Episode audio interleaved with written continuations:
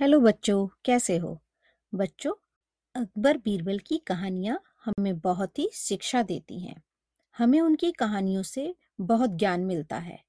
तो उनकी कहानियों में से एक कहानी शुरू करते हैं। कहानी का नाम है अकबर का आधा भाई।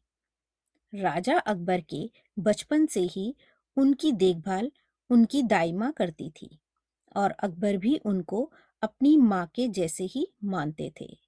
एक महान राजा बन जाने के बाद भी अकबर अपनी दाई माँ को बहुत सम्मान देते थे, बहुत प्यार करते थे और उनकी हर आज्ञा का पालन करते थे।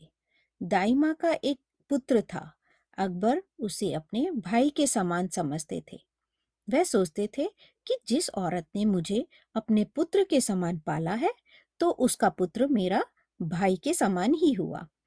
जब भी वह आधा भाई उनसे मिलने आता वह अपना सारा काम छोड़कर उसके आदर सत्कार में लग जाते, उसे तोहफे देते और उसके साथ घंटों बिताते और अपना सारा समय उसके साथ बिताते थे।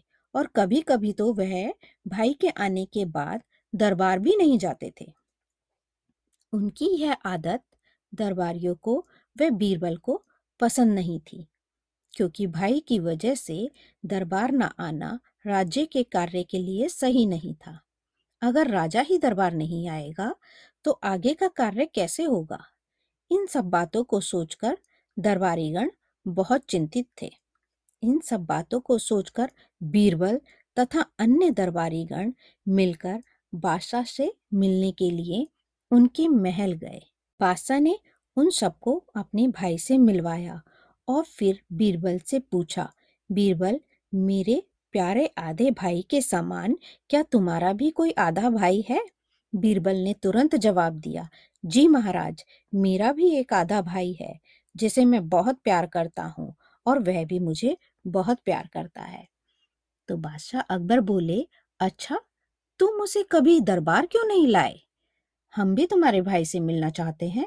बीरबल बोले, परंतु महाराज, यहाँ आने के लिए वह अभी बहुत छोटा है। अभी मैं उसे यहाँ नहीं ला सकता। पर बादशाह अकबर ने कहा, नहीं, हम तुम्हारे आधे भाई से मिलना चाहते हैं। तुम उसे कल अवश्य ही दरबार में लेकर आओगे। तो बीरबल ने बादशाह की बात मान ली। अगले दिन सभी दरबारी यह देखकर हैरान रह गए कि बीरबल एक बछड़े को अपने साथ खींचकर ला रहे हैं। बादशाह भी यह देखकर हैरान हो गए कि, अरे बीरबल अपने साथ बछड़े को क्यों ला रहे हैं? और बीरबल से बोले, तुम्हारा दिमाग तो सही है बीरबल। तुम इस बछड़े को यहाँ क्यों लाए हो? बीरबल बोले, महाराज, मैंने तो बस आपकी आज्ञा का पालन किया है। बीरबल बहुत ही नम्रता से बोले, महाराज, बचपन से ही मेरा लालन पालन गाय के दूध से हुआ है। उसका दूध पीकर ही मैं आज इतना हष्ट पुष्ट हूँ। क्योंकि मैंने उसका दूध पिया है, इसलिए वह मेरी माँ के समान हुई और उसका यह बछड़ा आधा भाई के समान हुआ। बादशाह तुरंत समझ गए कि बीरबल उन्हें क्या कहना चाहते हैं और ज़ोर से हंस पड़े।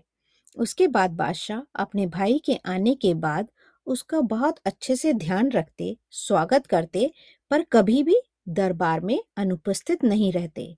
वह हमेशा दरबार जाकर अपना कार्य करते। यह देखकर दरबारी व बीरबल बहुत खुश हो गए। तो चलिए बच्चों, यह कहानी समाप्त हुई। अब इस कहानी के कुछ कठिन शब्दों को इंग्लिश में बोलते हैं। अनुपस्थित, एबसेंट, हैरान, सरप्राइज़, बछड़ा, काफ, गाय, काव, आधा भाई हाफ़ ब्रदर नम्रता पोलाइट हस्ट पुष्ट हेल्थी लालन पालन रेस्ट तो चलिए बच्चों, फिर मिलते हैं एक नई कहानी के साथ। नमस्ते बच्चों।